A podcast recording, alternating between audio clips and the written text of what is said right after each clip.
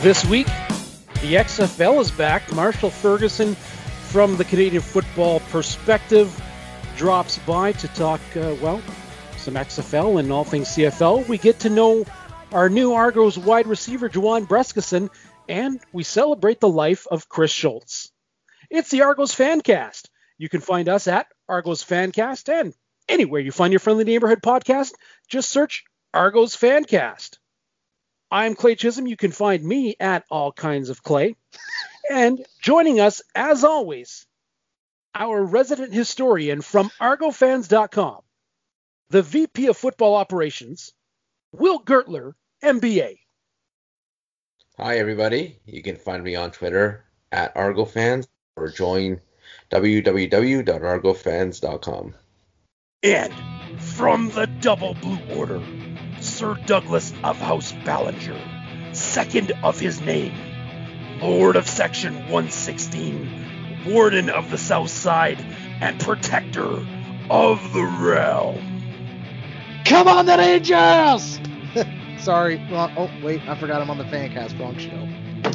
You can find me personally at DougB519 on Twitter. You can and then my group, the Double Blue Order, you can find them on Facebook at facebook.com slash Double Blue Order, on Twitter at Double Blue Order, and on Instagram at the Double Blue Order. Well, we're going to start off the show um, with the life of former Toronto Argonaut, former Dallas Cowboy, former CFL on TSN panel member and former color commentator for the Argos radio broadcast, Chris Schultz. Chris Schultz passed away suddenly on March 4th due to a heart attack at the age of 61. Chris Schultz, as we mentioned, has been a part of the Canadian football scene for decades. And when you looked at all the the celebration of life that people have put out there for Chris Schultz, he was truly a man loved by just about everybody. A big man with an even bigger heart. Yeah, and I to be completely honest, I didn't appreciate, I guess, until now the impact that he did have on people. Yeah, from what I've heard, it just sounds like that was you know he did not want to have the impact on people made public. It what that's wasn't what he was looking for. He wanted to further at you know all possibilities the good that Canadian football does for people.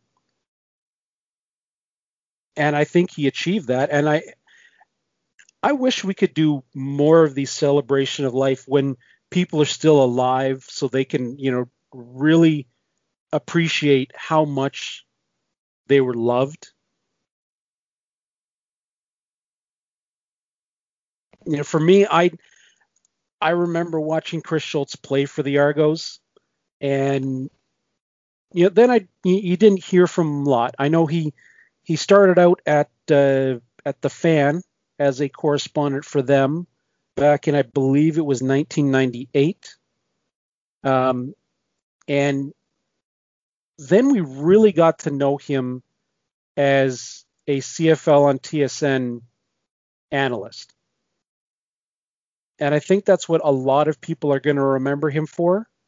Um, at least people who never actually had any physical interaction with him. Right, and that, and then that's how that's how I will remember him. I I probably saw games he was playing in, but I don't really remember them. But uh, you know, I'll remember him on the panel with Dunigan, Jock, and I guess it's Dave Randorf doing the hosting duties at that time. Um, but you know, a true student of the game, and uh, everybody everybody talks about the uh, the handshake, you know, from the first time that they got to meet him. Yeah. yeah. That that's yeah, I've heard that as well. But it's six foot seven, three hundred and ten pounds. Yeah. You know, the the guy had a massive, massive hand. So Chris Schultz started out at the University of Arizona, and then he uh, was subsequently drafted by the Dallas Cowboys, and uh, that was back when uh, Tom Landry was still the coach of the Cowboys, and he actually did start uh, the 1985 season, and uh, that was sort of at the tail end of Dallas's uh, dynasty, at least their first dynasty period. And the Argos had acquired his rights uh, in a draft in the 1982 CFL draft, and they finally signed him in time for the uh, midway through the 1986 season. And he was the Argos starting left tackle until the end of the 1994 season. He was a two-time CFL All-Star in 1987 and 1988 he was an Eastern All Star in 87, 88, and 91. He was a member of the 1991 Grey Cup team, which it's the 30th anniversary of that this year. And back in, uh, believe in 2007, when the Argos released that all time team, he was uh, the starting left tackle. And uh, when they TSN did their uh, all time team list back in the summer, he was uh, the Argos all, uh, all-time tackle. One thing I have to say about Chris Schultz is that he made he made people who didn't know or didn't know the game of football or people who were kind of kind of a novice at it like myself in my youth watching watching him or not well when I, when I was really starting to get into this into CFL football he kind of broke it down. Like he had a way of doing it. Like when he was on the panel, and he was he was an amazing he, was amazing for doing that. Absolutely amazing. He made he made me feel like he made he kind of turned me away from being just a dum dum to actually oh okay so that's how I, oh okay that's really interesting I didn't I didn't look at it like that before. He was he was he was great at doing that. And he had a way of explaining things simply to you without talking down to you. You know, a lot of times when people try and break things down so that everybody can understand, it almost sounds like they're talk, talking down to you. He never sounded like that. You know, the only um, personal interaction I have had with Chris Schultz was uh, when I actually ran into him at uh, Mohawk Raceway one night, and I was uh, I, I, I shook his hand, and yes, my hand did feel like a small child's hand in uh, when he shook my hand. Um, but the other thing that and I don't know what prompted me at that point. I had a little fangirl moment I was there with my newborn son, and the only thing that I could think of was I need to get a picture of Chris Schultz holding my son. And he just stood there looking very confused, and he, and he asked me, he's like, "Well, what if I fumble him?" I'm like, "Don't worry, you're not going to do it." I took the picture, and I think he walked away just as confused as I am now as to why I thought that was the great idea. But he indulged me and you know, and every and you know he was just gr- very gracious about it, even though he probably thought, "What the hell is this guy thinking?" But yeah, that that was that was my only interaction with the man uh, directly, and I I can still remember now the look on his face that I didn't quite get then but I get it now. He thought I was a little bit crazy, but still, he posed for the picture with my with my infant son. So my son, who probably will well will not remember that, but my oldest son has officially met Chris Schultz. and the other thing, we go back to um, sort of the on the field stuff.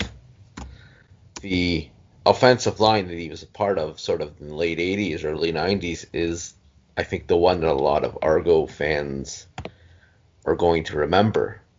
It was Chris Schultz, Dan Ferrone, Ian Beckstead, Randy Ambrosie, or you know Jim Kardash or Bob Skemp, and uh, Kelvin Pruenster.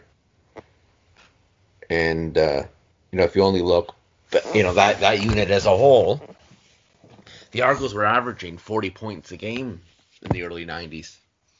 And if you watch a lot of the old uh, tape, you know, watching Rickey Foggie or Matt Dunigan in the pocket, they have all this time to find their open receiver and throw the ball.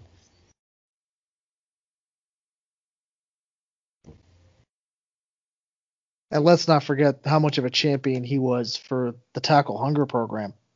Right.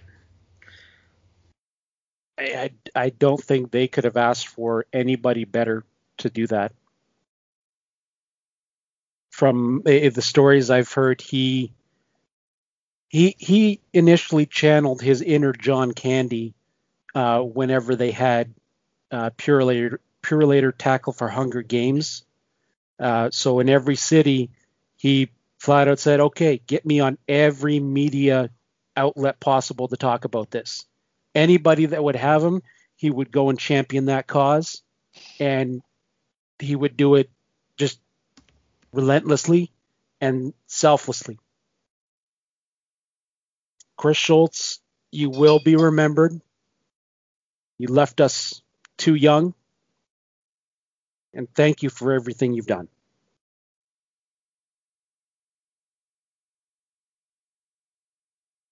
On the heels of that, we're going to bring in a man who well is you know possibly the the future of championing champion Canadian football in this country, Marshall Ferguson from the Canadian football perspective. Uh, joining us from the Canadian football perspective and the CFL, Marshall Ferguson. Welcome back to the Fancast. Thanks, guys. It's uh, it's been too long. It's nice to reconnect with you all. Albeit now I get the uh, the introduction of guy with new thing, not guy with old thing that I used to uh, to join you guys with, unfortunately. But that's okay. That's life. It's all good. Well, you know, we we kind of if you listen back to the show when we when we post it, you can see we kind of introed you a little bit beforehand as the the next Chris Schultz. Yeah. So the no, next I, man that's going to champion uh, Canadian football in this country.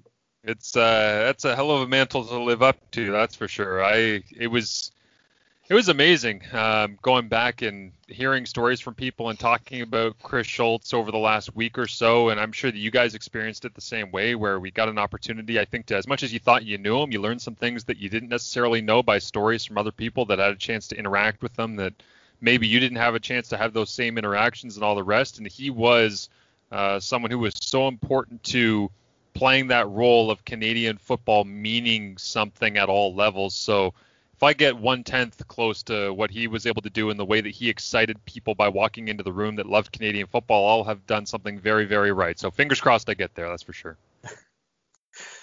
All right, now, you know, we want to talk about your your, you know, not necessarily new venture because apparently you've been doing this since uh, 2019, but you're now really focused on it. But before that, we had some kind of big news that uh, landed in all of our laps, and that's probably kept you pretty busy today. Um, the XFL and the CFL are are in formal talks for something. Yeah. Um, you've probably talked to a few more people than us. Do you know? Have any kind of idea what these talks are really for? No, I mean there's there's a billion different ways that this can unfold, and most of them I'm not a huge fan of. In all transparency, um, I, I would say that at at our core, as people who love the Canadian game, we love it because it's it's ours, and so we're naturally protective of it. And anytime that we deem there to be any sort of threat to it, I think you see this on social media where people get their backs up against a wall and they feel. But I think a lot of that comes from the fear of the unknown and not understanding what we're really up against in this position, right? So if you don't understand something, you feel threatened by it, and if you feel threatened by it, you lash out and you dislike it. Well, if we had more information, then I think we'd be more open to having a conversation that's educated about it. And if we're having an educated conversation, we're no longer scared of it. And if we're no longer scared of it, we don't have to hate it. So that's I, think all those things are connected in a long chain. But I really do feel like if you're you're looking at what came out today about the XFL and the CFL, it was we're excited to be best friends. Okay, that's cool. I'm I'm super excited that I have best friends too, but I don't tell the whole world that I have a new best friend. Uh, if I have more information on what my best friend and I are going to be doing, then I'm likely to put that information out. They didn't seem to have very much information that either they have or B that they wanted everybody else to have about what they uh, are actually working on, which that's fine. They're they're businesses and they're allowed to have their own kind of inner workings, but the idea of announcing something to people and leaving that void of information, I think it was a little bit reckless by everybody involved because I think the CFL knows its fan base well enough to know that if you're going to come out and announce something and leave a void of information, that people naturally are going to fill that void of information with their own information. And then it becomes confirmation bias, which is if you don't like the CFL, then you're going to use this as a point of saying, look, it's dead. I told you so.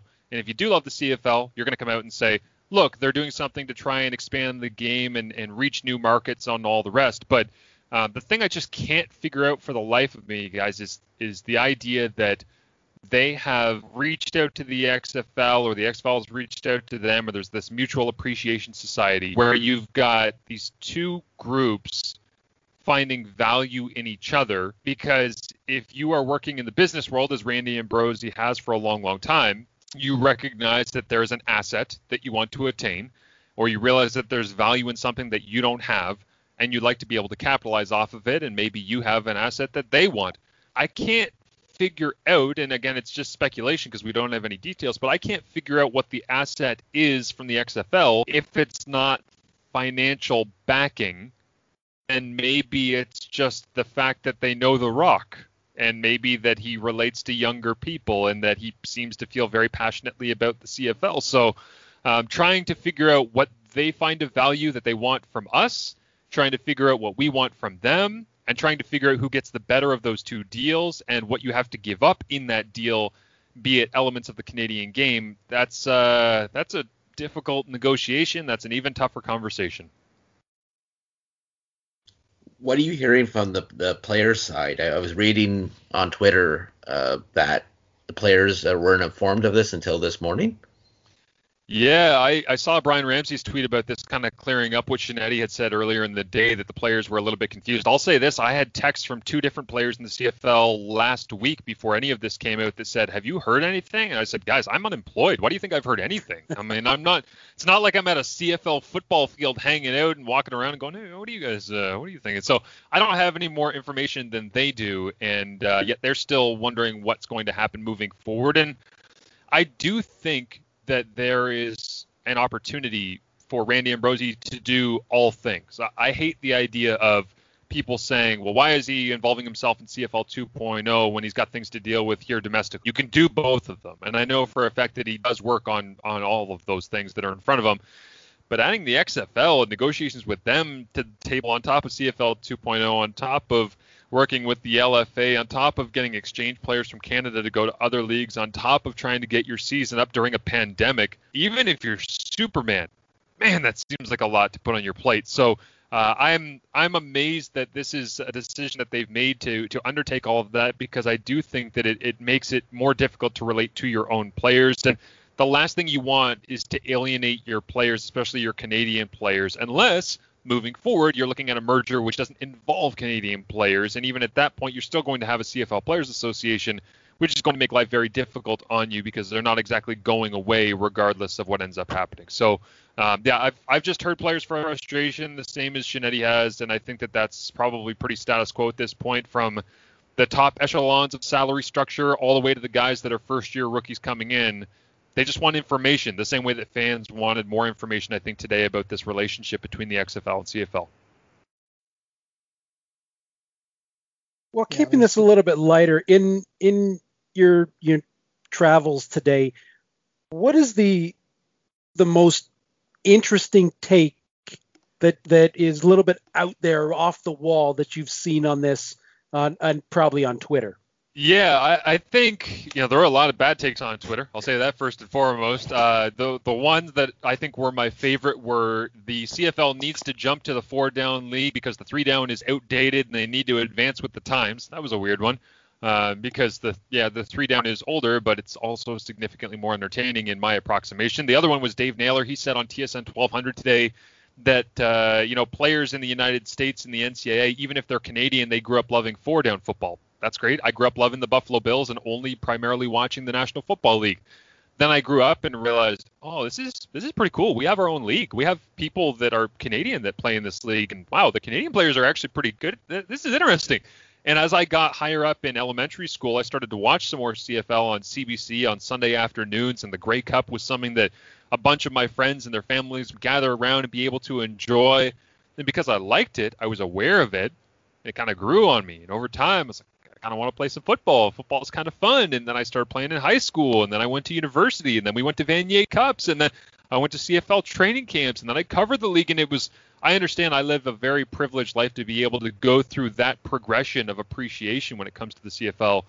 But the idea that just because the CFL isn't necessarily front of mind when you're developing as a football player means is that it's a write off and that, well, four down wins, we should get rid of three that that's crazy to me. And that was essentially what Naylor was saying on TSN Radio in Ottawa today. So that was a little off the wall because I don't think it was really all that valid. But um, the one that I think probably jumped out to me the most that I actually think was a good idea because there's a lot of things here that I, I'm very cautiously optimistic about. I think is about as polite as I can put it. Was uh, Dany Garcia, who's the business partner in the XFL with Dwayne the Rock Johnson, where it was right in front of our face. You guys have probably seen it. She tweeted out you know, today's vision was about Canadian flag and a globe emoji, American flag, Canadian flag, globe emoji, American flag. And when I saw that, I was thinking, okay, we're going to use the XFL and the CFL in a partnership to be able to develop global talent, create roster spots for them in either of those leagues, and work together to promote the international game and develop it to the point where we can then enhance television contracts for the XFL and the CFL. I mean, I was again, just using that as my own little spin off of what they're trying to do. But I'm thinking if you want to get American television dollars to be invested and to have American television networks, which are more readily available in different places, to be able to pull from possibly finding the next superstar, the Yao Mings, if you will, of your league. I mean, Yuta Watanabe from the Toronto Raptors is the most popular player in Japan right now, and all he's done is get crowned by Anthony Edwards from the Minnesota Timberwolves a couple weeks ago. So when I look at that, I think to myself, man, if, if you can find a way to tie in the global aspect with these two leagues and monetize it, that's really what Randy Ambrosie was trying to accomplish with CFL 2.0. What if he's using the XFL and their leverage of having that American reach to be able to draw more interest from global leagues over? Again, I'm just making up conspiracy theories off of a very simple tweet. Why? We don't have any information. If I had more information, I wouldn't have to make up my own realities. But because we don't, that's the one that interested me the most because I thought, okay, I don't know what this tweet is foreshadowing in terms of all these flags and emojis, but if that's what that maybe means of, of bringing the global strategy in with the XFL to partner with the CFL, I could get on board with that. I think that could be a really, really big positive if that means that you cost a Canadian a roster spot or two in the CFL instead of merging with the XFL. I am on board because I do not want a merger in any way, shape, or form. I like that idea. I really like that idea. Can you just you e- email that over to Ambrosie and tell him to do this? well, I'm sure he's got much smarter people than me working on all of that. But the idea of being able to, because I, I, you know, I'm trying to figure out. I, I'm reading every Ambrosie statement like a crazy person right now, and the idea of him constantly saying, that there are things that they do at a higher level than us that we are trying to essentially leverage. Trying to think, man, what could that reach be? Because it's not that they're the XFL. I don't think there's a lot of people growing up in Germany right now that look at the XFL logo and they're like, oh, yeah, the great XFL. But I do think that there's this certain golden shine around the idea of American four down football where I don't know what has to happen with the rules, the size of the field, the ratio restrictions, otherwise, merger, elements of a merger But yeah, I mean, if, if you can use the lure of American four down football to get people to come across and they get put into this development system where they're shared between the XFL and the CFL, if that's all this is, that's a home run. I have a bad feeling that's not all this is, though, which is why I think a lot of us are kind of gritting our teeth a little bit today if you really love the CFL and what it's about. All right, now moving on a little bit to your your new reinvigorated venture that uh, you started the the Canadian Football Perspective back in 2019, and yeah, it, it was um, it, it, was originally like 2016, and it was under the name MarshallFerguson.com because back then I had an ego, so I thought I had to have a website that had my name on it, just like everybody else. But yeah, it, it was basically just a place to dump a bunch of nerdy information that nobody else wanted to look at for the first uh, couple of years that I had it, and then it's it's kind of uh, as you say, it's been reinvigorated and uh, you know it's been given a little bit of lifeblood now, and it's been it's been fun to chip away at for sure. Now, I mean, some of us have started listening to that, but uh, and listening and reading some of the stuff on there. But what are you uh, all encompassing on there? Is it are we looking at uh, you know just CFL and some um, uh, U Sports uh, analysis, or are we just are we talking anywhere Canadian players are? Yeah, I think uh, to begin, I, I it's going to be U Sports and CFL. I think that that's that's the root, that's the base of everything that I want to create is somewhere because I think U Sports football is criminally underappreciated, underexposed. There's way too many good stories. There's way too many amazing people on coaching staffs and on rosters that are working their tail off year round to create uh, something worthy of our attention, and then we just turn our backs on it. And that that's driven me crazy since before I even played university football. Even when the television exposure was better with the score and Tim McAuliffe calling games and all the rest is I've always thought this deserves more love and we need to find a way to give it that love and I think you kind of have to go non-linear at this point because it's it's a reality that you're just not going to have one of the big networks stepping up and saying, well, let's dump hundreds of thousands of dollars in here, knowing that we're going to take a, a bloodbath of a loss on this. Uh, that's just not the way that the industry is trending anymore. And so I thought, you know, there's lots of great non-linear products that have been created in terms of media production that I think have, have done a really good job of promoting underserved communities and underserved amounts of content for specific leagues or sports or whatever it might be. And for me, I look around and I say, the U Sports people, they do the best they can. The OUA people do the best they can. The content creators for each university do the best they can.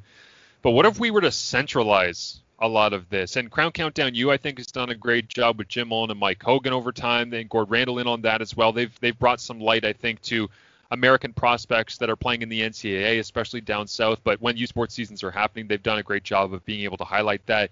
But I, I just feel like if I, if I can count on not enough fingers to fill a full hand, how many people are actively trying to tell the stories and to promote U Sports football, that needs to change. I mean, this is too big of a country with too many people who care about this stuff to have three or four different entities going, yeah, once in a while we'll tell a story here or there. I'm like, why not build out a network? Why not build out a you know a podcast that people can consistently listen to on just U Sports football? Why not create something where we're doing X's and O's breakdowns to highlight the greatness of players that are coming out, so that when you have somebody like uh, you know a Robbie Smith go to your Argonauts there in the draft out of Laurier, we're not saying, well, yeah, he was okay at Laurier, I guess. I don't really know anything about him, but he looked like he ran a fast 40. That's the level of knowledge that we're working with when it comes to analysis of guys coming out of top flight programs in U Sports. Is well, I looked at his numbers and, yep, he's an athlete. Uh, yeah, I would hope so. He's going to become a professional football player. He better be an athlete, but tell me more than that. And I think we need to be able to tell people more than that. So my goal is to create uh, a structure here that is sustainable that people can rely on as a source for information and that's that's just the U Sports angle. I could go on forever about that, but the CFL stuff is Derek Taylor is an immensely talented analyst, and working with him, we've always wanted to get together and do something side by side. So uh, we wanted to create an audio home for people uh, Monday through Friday and give them something they can listen to on the podcast consistently, know where it is, 6 a.m. in your feed for your commute, whatever that might be, to kind of replace your morning radio. Because as I say, it's a bit of a non-linear property where linear is getting your car every morning and listen to the commercials on on network radio. Non-linear is we'll just send it right to your phone. You can wake up, download it, get in the car, and you're off on your way, right? So you guys know that from being a podcast. It's it's much more accessible, it's much more modern, and audio digital uh, I would say properties are expanding more rapidly than radio is at this point in 2021. So if we can combine the love of U Sports with the CFL, solid analysis, good breakdowns, uh, well thought out profiles, and have a network of people that are very like minded and give that to you in a very easy way to consume, then I feel like we've done our job. It no longer requires you to wake up at four o'clock in the morning.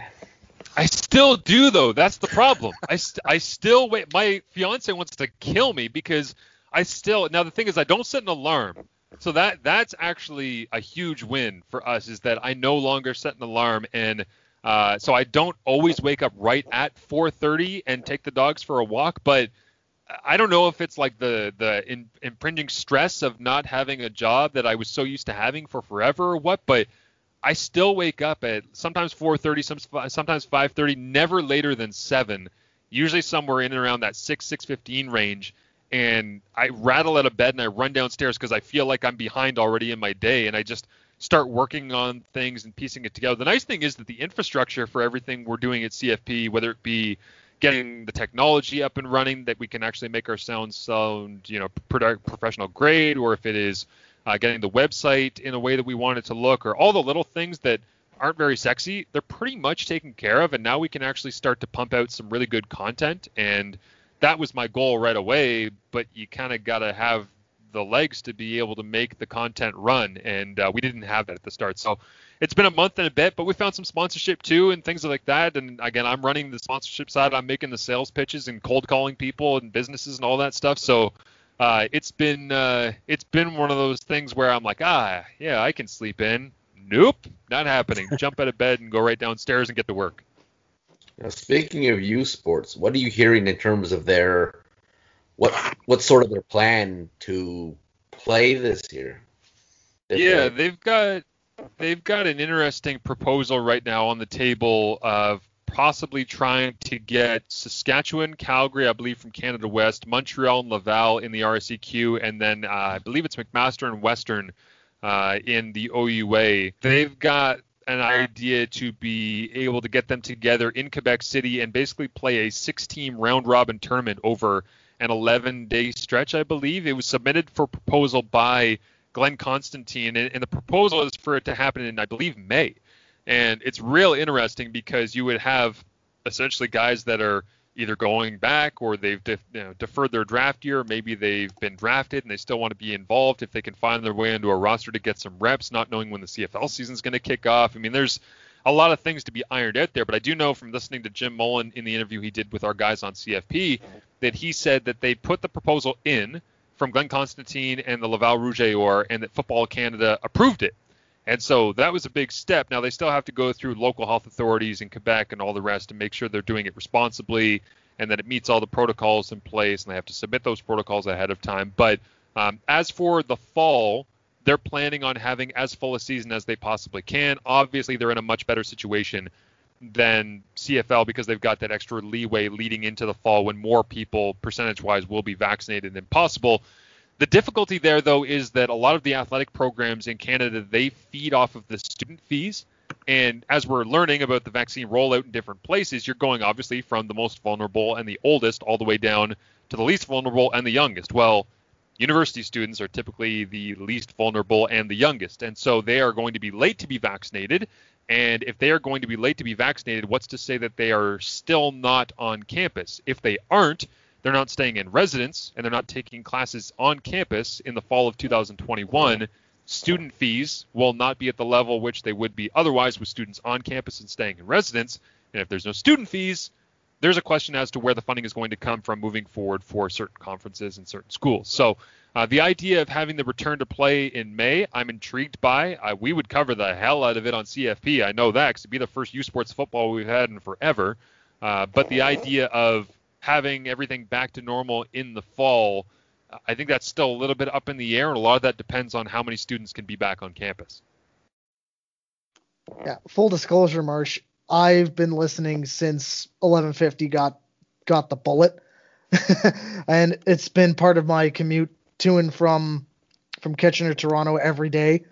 Uh, at least on the way home, I, I listen to I listen to you on Mondays with with the A block. That's an absolutely amazing piece that you do Thank on you. Mondays with the A block, and then on Wednesdays with DT as well. Was just listening to that today on the way home, listening to the uh, was the offen- the was the offensive one that the offensive side you guys yeah, we, we did an hour and 45 minutes on offenses, and we finished. And I finished the recording. I stopped it, and I just said to Derek, "I am very sorry. I did not realize that we went that long. Like we, we got caught in this just tornado of talking fun numbers and stuff. So for a second there, when you said that you've been listening since 11:50 got the bullet, I thought you were going to say you've been listening to Bloomberg News Network. I was going to say, damn, we got replaced that quickly, huh? But I no, but No, no, no, no, no, no, no, no. I still press 1150 on my preset sometimes, and I oh I for, I forgot they're not on the uh it's now Bloomberg. You me yeah. both. I, uh, I I actually turned it on in my car with my fiance and my son the other day. And she goes, "What are you doing?" I said, "Getting my stocks news. Obviously. What do you want? You questioning what I'm doing? I need to get updated on the markets. Let's go." I need, I need, I need those pork. I need that pork price update. no, It's no, been, but seriously, it's been crazy for sure. But thank you. I appreciate the uh, the praise on that. It's it's been fun to build out a network. You know, I've um, full disclosure, a lot of the ideas that I had on on how to build this out are kind of pieced together from things that happened in the states, whether it be the Ringer with Bill Simmons and how he built out his network, and um, Dan Le Batard and what he's doing right now since they left ESPN. They started up a new media company called Meadowlark Media, and they're trying to figure out how they want to kind of bring together a network of voices that are varied enough to give you something different every day. And I, I just thought it's good to know what you're good at. And for me, that's breaking down the games and talking to people and whatnot, what I did on radio but it's better to know what you're not good at. And for me, I, I think that that's delineating tasks a little bit. I've always been a bit of a control freak on stuff, which is just kind of my nature in the media game. And I've always, well, like, don't worry about tracking that game. You know, I'll take the extra two hours. I'll just take care of it myself because I trust myself to do it. But uh, you kind of have to share the wealth a little bit, I think, and give some different voices their love. And I, I hope the CFP can become kind of a developmental platform uh, moving forward for young student journalists, ex-football players that want to get involved in media because there's just not enough of those platforms for them to use to have their voice be heard. So, uh, like I said, we got some sponsorships and some partnerships that we've signed off on. Some of them haven't been announced as of yet. Uh, I'm very excited to continue to grow it out, and we've got some really, really good content and fun stuff planned once we can get football closer to being a reality. It's just we got to wait until we can get on the field because the most important thing right now is getting action on the field back out there for us to be able to to break down, talk about, and share with all of our listeners for sure. But I appreciate you being able to listen to it. It means a lot. It does because it's it's something that without people caring about the game and what it means to a lot of us in Canada, it's just we we don't exist. So I'm very aware of that. Yeah, the fact that you got Ben Grant on your staff as well, that's a huge. That for Argonaut That fans, that's a massive. That's massive. That's Yeah, massive. He's, uh, he's a good dude. He's he's written some great stuff in the last couple of weeks since we signed him on to to have some fun with us. So that guy, he knows his stuff. And like I say, when I mentioned like-minded people, Ben was one of those very quickly where it became apparent. And I even had somebody from inside the Argonauts organization who reached out to me and said, "You should probably get Ben on there. He might not always be right in our eyes inside the building." But he's doing his research and he cares, and that's more than we can say about a lot of people from other organizations covering their teams locally. So, uh, yeah, he was he was an easy one to talk to, and uh, and he's been he's been awesome so far. So I hope that Argonauts fans are enjoying being able to get that perspective. I have noticed though, we have a lot of, of Argos stuff that is up on our website. Like looking at the actual Hey, uh, analysis profile. Sometimes I go through it and it's like there's a picture of Dinwiddie and then Arbuckle and then Dinwiddie again. And then there's the Argos receivers. Oh, look, it's Robert Woodson, and then Dinwiddie, and then Arbuckle, and then it's. I feel like at some point we're gonna have to take our foot slightly off the gas on Argos stuff, but for right now, it's been awesome, and I hope that people are enjoying it. Hang on, I think Clay's got our. Ne- he's talking with our next guest here for. Sorry, yeah, we just had Juwan Brescacin call in, so we will uh, have to wrap this up good. now because we got to get to get to the next one. And uh, you know, I wanted to ask you what beer you're drinking since uh, you mentioned that off the bat. Yes. Uh, so I will just give a quick plug for you here on the way out. Is that uh, not officially announced yet? But wink, wink, nudge, nudge. Sawdust City. Uh, might be having a little bit of uh, fun with them coming up in the near future. So I had an, an Everyday Magic Hazy IPA, 6.9% this evening, uh, 45 IBU. It was delicious. It was wonderful. So uh, all the people up there at Sawdust City, Sam Corbeil, the head brewmaster, doing his thing. It's tasty stuff, man. Lone Pine, I feel like, is one of the best beers going that people don't recognize enough. But I tried this one out tonight, first time, and uh, and it hit the spot for sure after a long day talking about the potential of you know XFL influence and things of that nature. I felt like I needed a hazy IPA that was a high percentage. So. Well, next time we have you on, we'll have to talk some more uh, craft beer.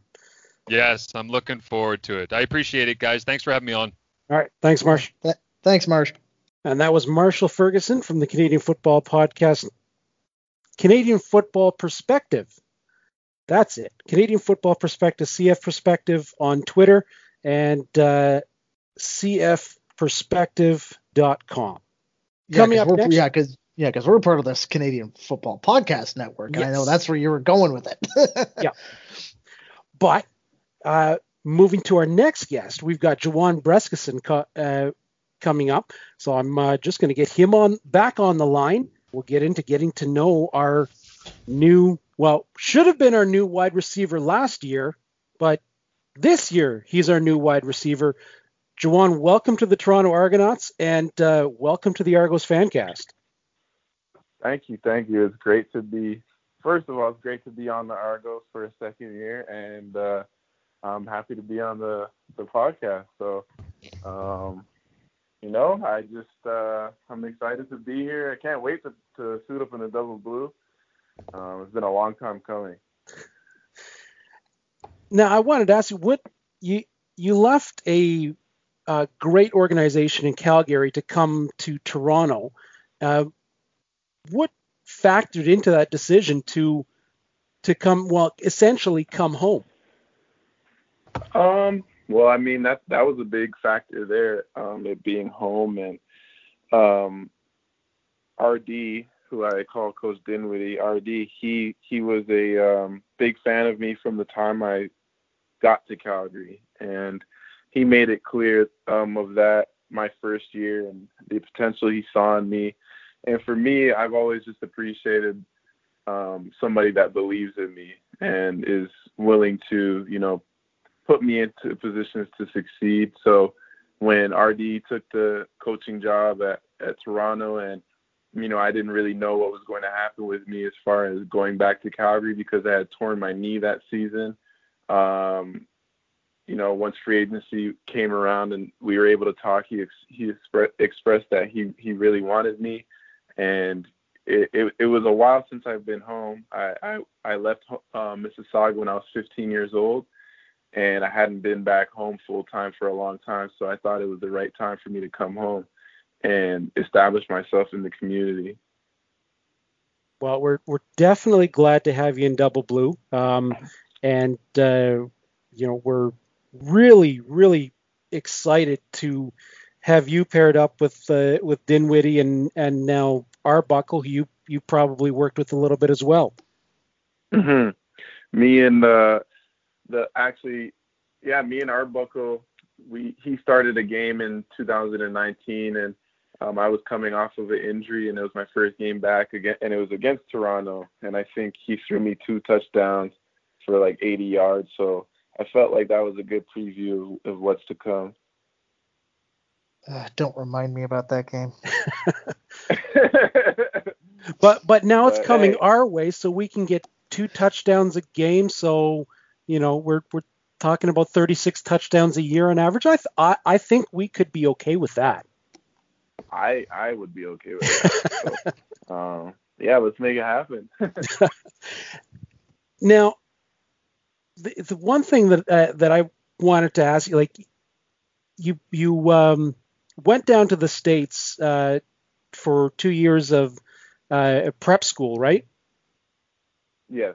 Yep. So before you were at Loyola in Mississauga, and you were there really before they had much of a of their own field. Is that correct?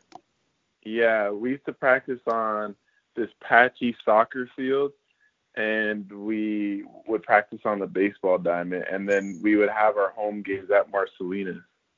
Okay. Because I remember I, I played in the Mississauga Football League long time ago, and we used to when uh, it got too dark to practice in the evening. We used to practice on those baseball fields right outside yeah, of I, I played for. I, I was gonna say I played. Um, I played in the MFL as well. I played for the Mississauga Bobcats, and we used to play on a baseball diamond too. So um, I know what you mean. Yeah, and, and I, it was it was strangely fun playing on that on that uh, on that baseball diamond. Uh, I don't know why, but uh, you know it, it was it was always fun days out of practice there. Um, so we know you're going to be lighting up the scoreboard, um, but you know we've been off for most of the the well been off for the last year and and a bit. You've ventured into uh, streaming and and e-gaming. Can you tell Yeah. us a little bit about you know that? Because I mean, for me, I don't know that world. My kids are into it, um, but it's Mhm. it's it's a world that's a little bit foreign to me. Yeah, and you know, it's actually something that is probably going. It, it hasn't even reached its full potential yet. And I originally got into it. I, me and Devaris Daniels, we originally um, started streaming at the same time because we were playing video games so much that we were like, you know what, we might as well try and make a profit um, off of this one day. And um, my first stream, I just remember like random people coming in and they just wanted to talk, and it was just a place where they could talk to somebody. And I was like, you know what? Like I used to be a journalism major. Like this is something that I could possibly be good at. And I um, I stuck with it, and then sure enough, you know, just trying different things and you know putting feelers out on social media, um, talking about it on interviews. I had an opportunity to sign with um, a team called Parabellum, and they're based out of Toronto. And they signed me as a um, content creator for their esports team. And then I've been able to do charity streams and really do some really cool stuff that kind of fits in with what I wanted to do when I originally came home to, to play in the season because I wanted to like get more involved in the community. Um, kind of how you know pinball has his name out there and a lot of people know him for that stuff. I kind of wanted to have that similar name, and um, you know the Twitch streaming and esports has really allowed me to do that since the CFL got canceled last year, and um, it's been something that has been really interesting. I'm still navigating. I'm still building my platform, but um, it's a challenge that I look forward to anytime I turn that camera on and uh, I just want to, you know, keep that going. Now you you recently did a uh, a fundraiser and uh, I believe you you surpassed your goal. Can you let us know how that came about? Yeah, so I had originally done a charity event. I organized it by myself um, for Youth Without Shelter and the Pinball Foundation. Uh, I just, you know, I, I had an original goal with them to raise a thousand dollars. I raised fifteen hundred that first time. So um, Toronto, they usually go and they uh, visit Holland Bloorview's um, rehabilitation center, and they have an initiative there called uh, Kids for Capes. I'm sorry, Capes for Kids, and um, all the money goes towards helping these these kids with disabilities. So um, the Argos have reached out to me and asked me if I'd be interested in doing a charity event on my Twitch and raise money. And our goal was originally um a thousand dollars, and we had hit fifteen hundred dollars by the end of the night, and I didn't even stream yet. Um, so, you know, once I finally streamed, we had some giveaways. It, I streamed for about six hours. We raised, um, I want to say, two thousand eight hundred and seventy-five dollars when our goal was orig- originally um, one thousand, and then we had somebody match the the amount that I raised. So we raised like a total. We raised almost six thousand dollars in like this forty-eight hours span. Wow. So Ooh. yeah, that was pretty. It was pretty awesome, and I was um, super happy with it. Um, everybody enjoyed themselves. People got some nice Toronto FC gear, Argos, uh, Raptors, Leaf stuff. So um, I'm just looking forward to the next one. What's your How- what's your game? Oh, sorry. Yeah, go ahead, Doug. I was just gonna ask what's what's uh what's your poison when it comes to streaming there? I'm a I'm a Call of Duty guy. I play with a lot of CFL guys. I play with um, Devaris. I play with um, Jordan Reeves, Charleston Hughes, um, Ucambre Williams, Alden Darby, Micah Johnson. So um, I I like Call of Duty just because it's fun and I enjoy playing it. So and then I also do. I haven't done one in a while, but I was doing these Mental Monday streams where I just go on and I just talk to people about mental health and you know basically like a mental wellness check for the week and um you know because I feel like everybody's kind of we're going through this stuff together and just kind of want people to have a space where they don't have to feel alone and um you know just feel welcome. Cool, that's awesome, man. yeah. Thank you. Asking uh, some of the the players we've had on the stream is during this pandemic, given gyms are closed and I think the team facilities are closed, how, do, how what does one do to keep you know their strength and conditioning up when there's really nowhere to, I suppose, work out? Yeah.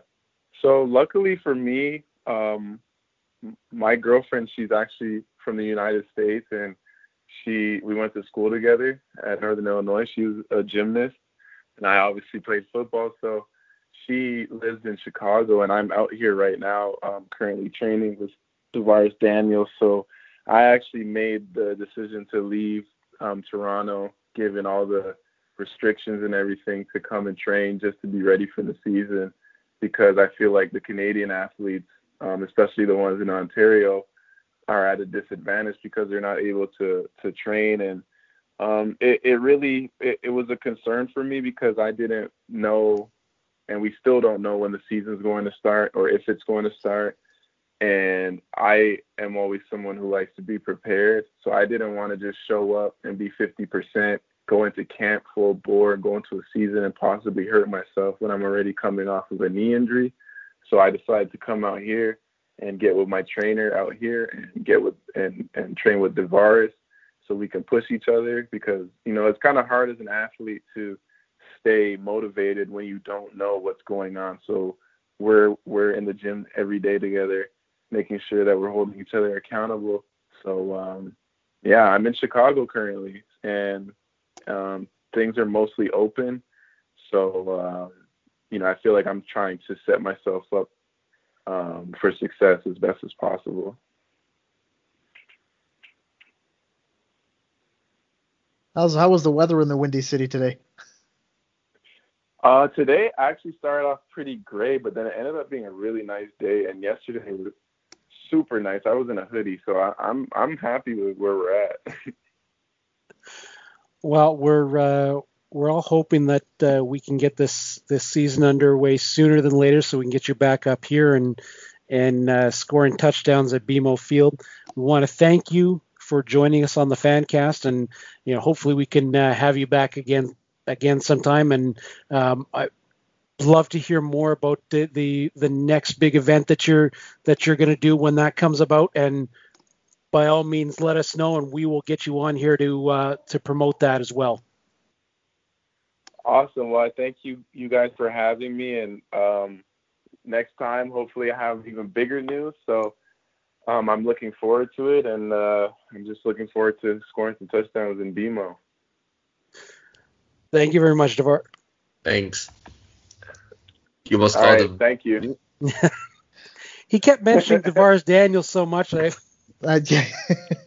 Maybe maybe we should just have us both on next time.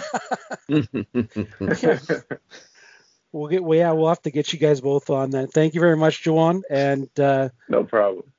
you have a great rest of your night You too. Thanks, Juwan. Thank you. All right. See ya. and that was Juwan Brescacin not Devaris Daniels Will, you're supposed to be the more intelligent of the three of us when it comes to football. How do you not know that? that was me That was you? yeah Oh, that was me Oh, uh, You're supposed to be the brain. You're really supposed to be the brains of this operation here. Yeah, apparently. how, how much have you had to drink today? Uh, obviously not enough.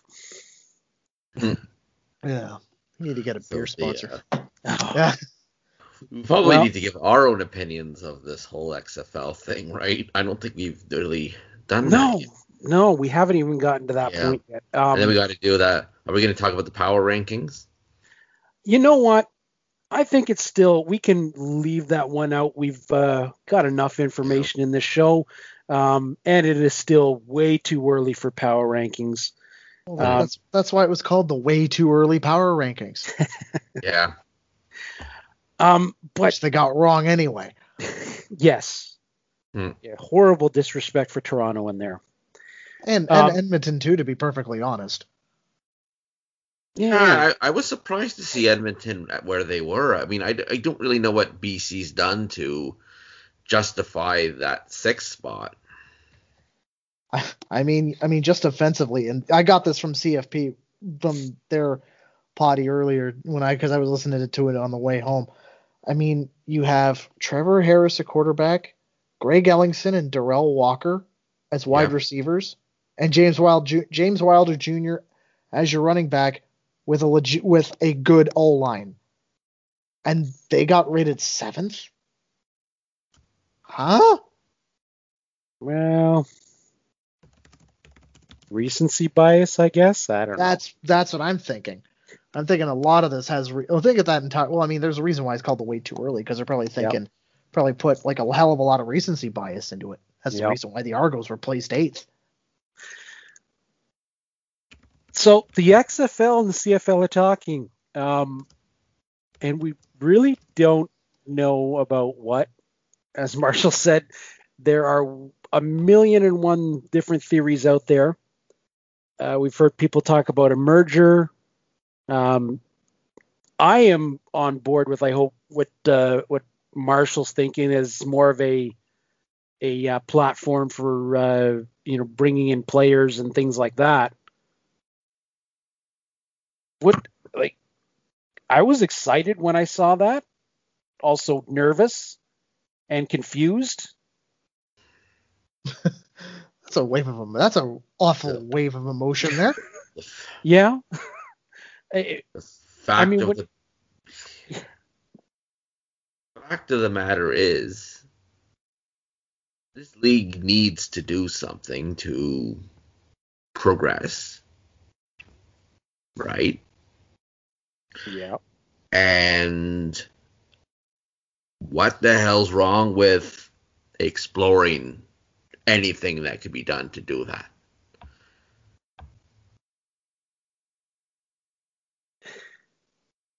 I don't think there's anything wrong with that. No. Really. And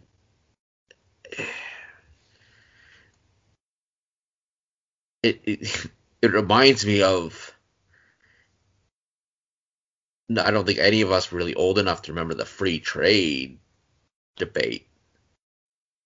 But I, I was But- very young when that happened. the amount of hyperbole going on about this i- is like Astounding. nothing's been agreed to. And I mean, Marshall did. I think he he did raise an interesting point. I think you know. I think I'm, I'm probably paraphrasing what he said here, but in the absence of information, uh, CFL fans are probably more sensitive, if you will, to speculate the worst. In, in other words, they're saying, uh, to quote the great Adam Savage, I, I, I reject your reality and substitute it with my own. Yeah, No, there's an awful lot of people who do that in real life, but any that's that's another that's for another time. right. But this Honest- is, you know, this is the same. Well, this is the same group of fans who complain that April Wine isn't playing every Grey Cup halftime show. Well, god damn it, they should be. They should be, but that's a that's a different story. I, I'm, were they? I bet they were like me complaining that Rush wasn't playing the 2012 halftime show. Oh, I was too. It made think- sense at the time. Yeah, they they should have got Rush. Uh, maybe Neil didn't want to do like a you know a short whatever. I don't know, but we're digress. We're you know we're getting a little. We're But- getting off. We're getting off topic again. I mean, if it sounds like we don't have anything to say, I mean, the truth is, it's because we don't. No, because There's nothing. really To, there's nothing to say. we don't know exactly what they're talking about. Yeah. I mean, they they came out and said they're going to have conversations about the possibility of Doing some uh, possibility of possibly doing something. yeah, Yes. you know, and you know, as, as I really think that the only reason that these things came out, these announcements came out today, is because somebody threatened to leak something.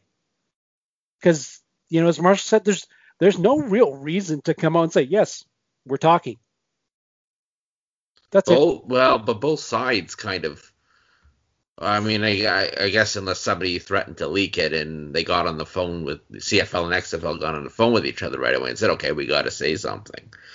Um, Yeah. but Marshall also made it sound like he knew uh, the inkling of this was last week. Yeah. So you know, obviously somebody was talking to somebody about something that you know that is a big mystery. And we call should we call Scooby Doo to find out what the hell's going on here? and and uh, you know if you look at you know Dave Naylor um, has tweeted out that he believes the conversations informally have been happening for months. Yeah. So But which leaves, which leaves, which would lead, but that would support the theory that it's people are, are going to read into that to say, oh, there must be more that they're not telling us. They may have some justification in that position. yeah, I mean, when it comes to this, the way I look at it is this. I would rather have a team to support playing a playing a sport. And I really especially uh, like such as gridiron or Canadian football. I really don't care how they play it at this point. I just want to get out there and support the Argos. I really do. And I think I think you two are in agreement with me on at least that fact that we just want to get out there and support our team. Right. I The mean, CF I, The- I mean, the CFL's trying trying everything to survive here, so they're just talking with the XFL right now. It doesn't it, people are automatically assuming, oh, this is going to lead to a merger. Oh, this is going to be the death of Canadian football, whatever. Like, basically, you're talking. They're talking about step 55 when we're on step two. and I mean, I'm not. I mean, we we we've been debating for months what rule change. You know, I think you, you see that on Twitter a lot. People throw that out there. You know, what what rule would you be willing to to do away with? You know, Oh, Martian Mello actually have a poll out right now on Twitter. yeah. And I I, I kind of meant to bring that up with Marshall. I I've selected the one no yard slash rouge, but really I don't I don't mind. Well, I I wouldn't mind getting rid of the rouge per se. Um, yeah, get rid of the rouge, but keep as much as I love to say rouge. no, I know, but I'm certainly not in favor of doing away with no yards because Because fair the catch is a return is something. The re- yeah, because the return is what makes was one of the things that makes the CFL so exciting. yeah, yeah. I don't. I for one don't want to see a fair catch. Um, no, I don't. Or or that kick through the end zone. Although I don't, Yeah. although I don't think that's part of the XFL rule set. Now, I, I'm getting off topic here, but does anybody ever witness the no yards call on a kickoff? I Does that even happen? No, it, it is it is not possible to have a no yards call Oh, on a kickoff possible? Okay. because everybody is on side at the kick of a ball at the Right, kick of the ball. So the ball is once it passes ten yards, it's automatically fair game for anyone. Hmm, Um, it's true. But I mean, getting back to this, I mean, you know, initially, like I, you know, like oh, they're talking with the XFL about something, right? My I didn't I my mind didn't go to merger right away. My mind went to okay, sharing resources and and ways to you know further CFL 2.0 as it were and the, you know that's essentially what you know Marshall hoped was uh, was where they were going with this. Um, and you know and creating some kind of a, a share. But at the same time when you start talking about that you know I started re- remembering things that I saw earlier in the week that quietly the NFL is actually doing the same thing that the CFL has been trying to do publicly with 2.0. And the NFL went and signed a deal with a new uh, football league out of Europe that is going to be playing in multiple cities um, to use their licensing and uh, and resources and things like that to further their brand. Um, but knowing the NFL is now low key doing things that the CFL was trying to do at you know volume turn to 11 um, means leads me to think that okay the CFL may have been a little bit ahead of the curve with this 2.0 or whatever I, I, I hate the idea of I hate calling it 2.0 but you know, then we may see 2.0 soon enough. Did the CFL actually call it 2.0, or did that somehow take a life of its own from some other source?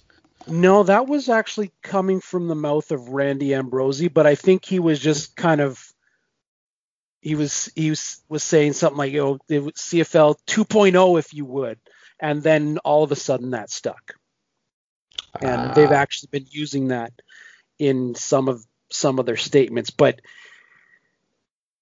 like you going into the states to kind of further that initiative, that makes a lot of sense to me because you've been going to all these other countries.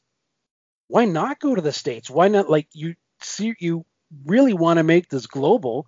You want to include everybody anywhere that plays football like this. So eh, you know, it, it kind of okay getting I have no idea where I was going with this, but you know, I got excited and then I started thinking, okay, this is a little bit uneasy and okay, now I'm a little bit nervous about what this is after hearing some people's thoughts cuz I don't really like the idea of a merger. But I do think the CFL game may need to change a little bit at least. Stop um, stop reading Twitter. It's not going to help your anxiety. No. Your no. I but mean, I, very quickly both sides are starting to entrench themselves. Yeah. You know, I think you know what's going to come out of this is eventually some changes to the Canadian rules, but I don't think it's a full-blown dump of everything that made Canadian football Canadian football. I, I really well, don't, and I don't want it to be. I think I think the league knows it can't. So the league's in no position to negotiate. Really.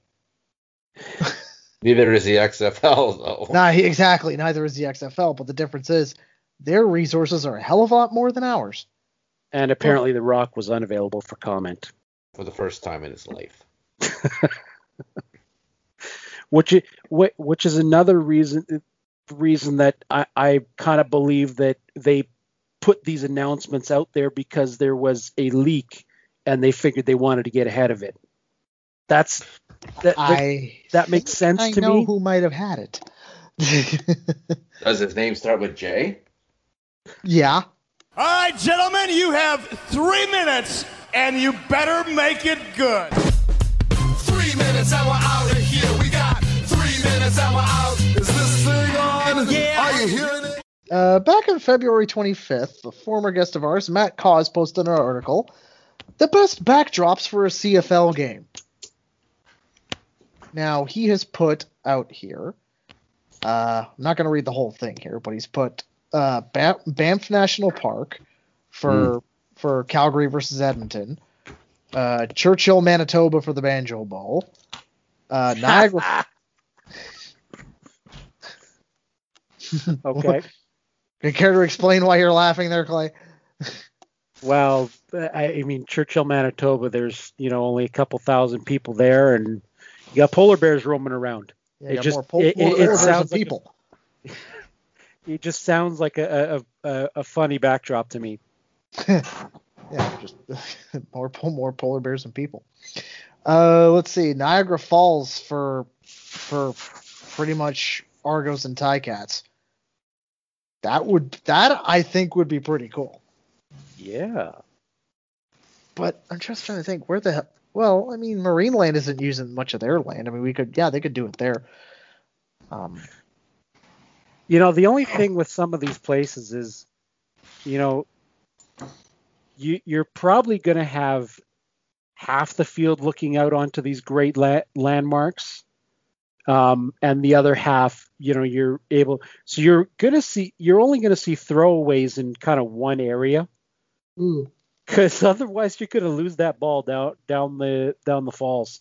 Oh, that'd be interesting. that'd be interesting. It's like it's like let's just say somebody goes for a field goal, sails clear out the Temp Stadium and right into the Niagara River. Rodney And- Smith will throw it into the Niagara River. Well, on only on Arbuckle's first touchdown pass. Yes, but of course Rodney Smith is no longer with the Argos, but Yeah. uh, Well, well, at least they can get on the Hornblower to try and get the ball back. that the, Yeah. you know I, I was gonna if if what was it if he got a thousand uh, yards season I was gonna get his jersey right. Yep. Won't have to do that anymore. Nope. You know, when you talk, we were talking about the kind of the backdrop in football games played in some interesting places. Um, I, I, you know, I think he was probably after he had watched the uh, the the outdoor game in Lake Tahoe. That's exactly why he came up yeah. with this article. Oh, yeah. exactly. But the one thing that that came to mind is there is a high school football team in Alaska um, that their field one side is the inside straight. So you know you you have the you have a fence and then you have the shoreline right there. Now isn't the okay? I don't know. It's like okay. Where is that? Anchorage?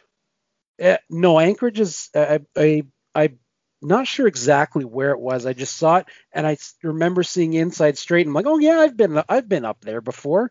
I just never saw that. That, and I know it's not Juneau. I know that for sure because I've been to Juneau, and and I would have noticed a football field um, butting up right against the where the uh, the cruise ship would drive in. Um, but it's kind of somewhere along that that coastline, I believe. Um, not right out onto the ocean because you can see land on the other side of it. So Hmm. it's it's it's right it's up there somewhere. But yeah, No, it- what's this? It's a high school in Alaska. yeah. I don't know if they still have that or not because, you know, football in Alaska, but um yeah, that that was when you started talking about it, that was the first thing that popped into my mind. Hmm. That and years ago uh, Molson Canadian had their Molson Canadian Rocks concert series. And one of them was Metallica Oh yes, in I, I remember Rankin that. Inlet. No, Metallic was it Rankin Inlet? No, I thought it was, I know they played Tuktoyaktuk. Oh yeah, that's that's it. Tuktoyaktuk, Fuck the tuck.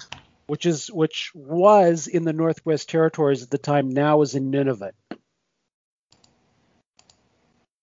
But that, you know, those are and honestly, And that was an outdoor concert too, if I'm not mistaken. I- yeah, but it was in like July, I think.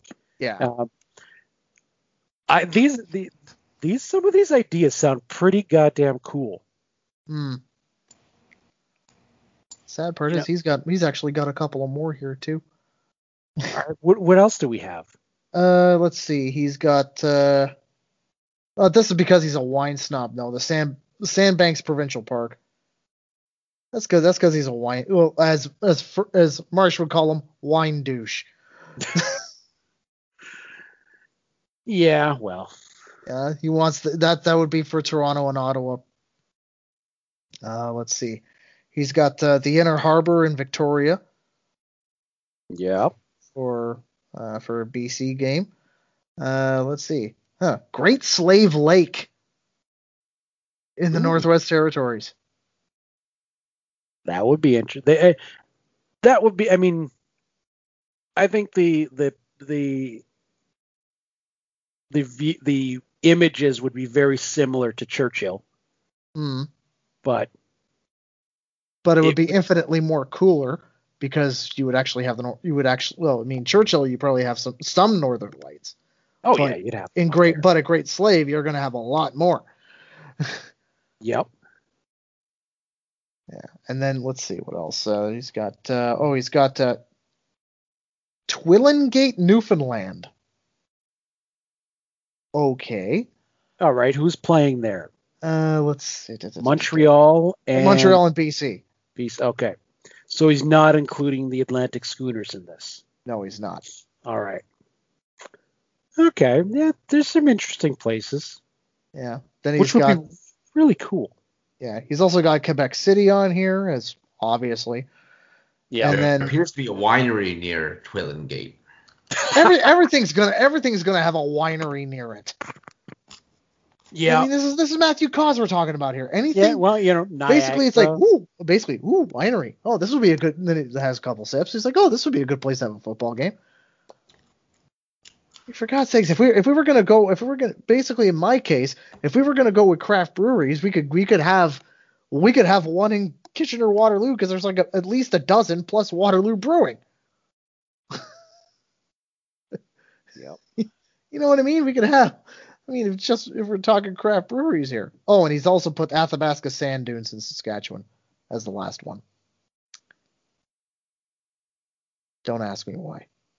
Well, he, he had to put something in Saskatchewan. And so I just I just had to look this up because thinking about Churchill, Manitoba, there is an actual winery there. Oh, for, Like- oh, It's Oh, called f- Churchill Wild. For fuck's sakes. So this is We know more, at Niagara Falls there's wineries galore. well, yeah, I could. Uh, it's on the drive-in. and and you know there's there there's got to be you know some let- wine from uh There's got. May, let's see. Maybe let's see. Fort Providence. Would they have a winery? Hay River could possibly have one. Maybe Fort Resolution. I don't know. but the uh, the Yellowknife one maybe too. The one place that you said that you know okay i figured okay there's no chance of a winery and i had to look it up yep there is uh there is a winery in churchill manitoba Ice wine, I hope. That's probably all you're gonna get. I think that's it. That's a, Yeah, that's that's really that's the only it. that's that's really the only thing. I could, let's just end it with that because I really don't have much of anything else. Because that just like every every single like yeah I figured I figured that much that every single city cause picked would have a friggin' winery win it of course. oh There was Well, one last thing I wanted to tell people to watch for Chris Shultz. Go- Um, search on YouTube Bru- Bruce Holmes, Rickey Foggie. So the Argos were playing Ottawa in the last game of the 1990 season. Bruce Holmes was the linebacker for Ottawa, who was known for pushing the envelope sometimes. Foggie takes off as he's was known to do. Angles towards the sidelines. Bruce Holmes takes him out with a clothesline. And there's Chris Shultz there, grabbing Bruce Holmes with a tube hand and sticking up for his quarterback. As Foggie says that was the type of guy Chris was. And he really all he, and Chris Shultz being the size he was, he could intimidate a massive linebacker defensive lineman too. So oh, miss that guy. Well, that does it for the Argos fan cast. We want to thank Juwan Brescacin and Marshall Ferguson for joining us. Uh, Will, where can they find you? You can find me on Twitter at ArgoFans or at www.argofans.com. And Doug, where can they find you? You can find me on Twitter at Doug at DougB519. Don't mind the Ranger stuff; they just won their 55th title, like I said earlier before, and yeah, I'm going to be posting a lot about them. But you can also find the uh, you can also find our group, the Double Blue Order, on Facebook at facebook.com/slash Double Blue Order, on Twitter at Double Blue Order, and on Instagram at the Double Blue Order. And you can find me, Clay Chisholm, at all kinds of Clay on the Twitter and Instagram machines. And uh, you can find the Argos Fancast at Argos Fancast on Twitter. And anywhere you find your friendly neighborhood podcast, just search Argos Fancast. And we are a proud member of the Canadian Football Podcast Network. You can find them at CF Pod Network on Twitter and cfpodnetwork.ca on the worldwide interweb. Listen to all kinds of great Canadian football related podcasts from across the country, in the US, and even over in Japan. That does it for the Argos Fancast this week. We'll talk to you, well, when there's another big story to break, probably in two weeks.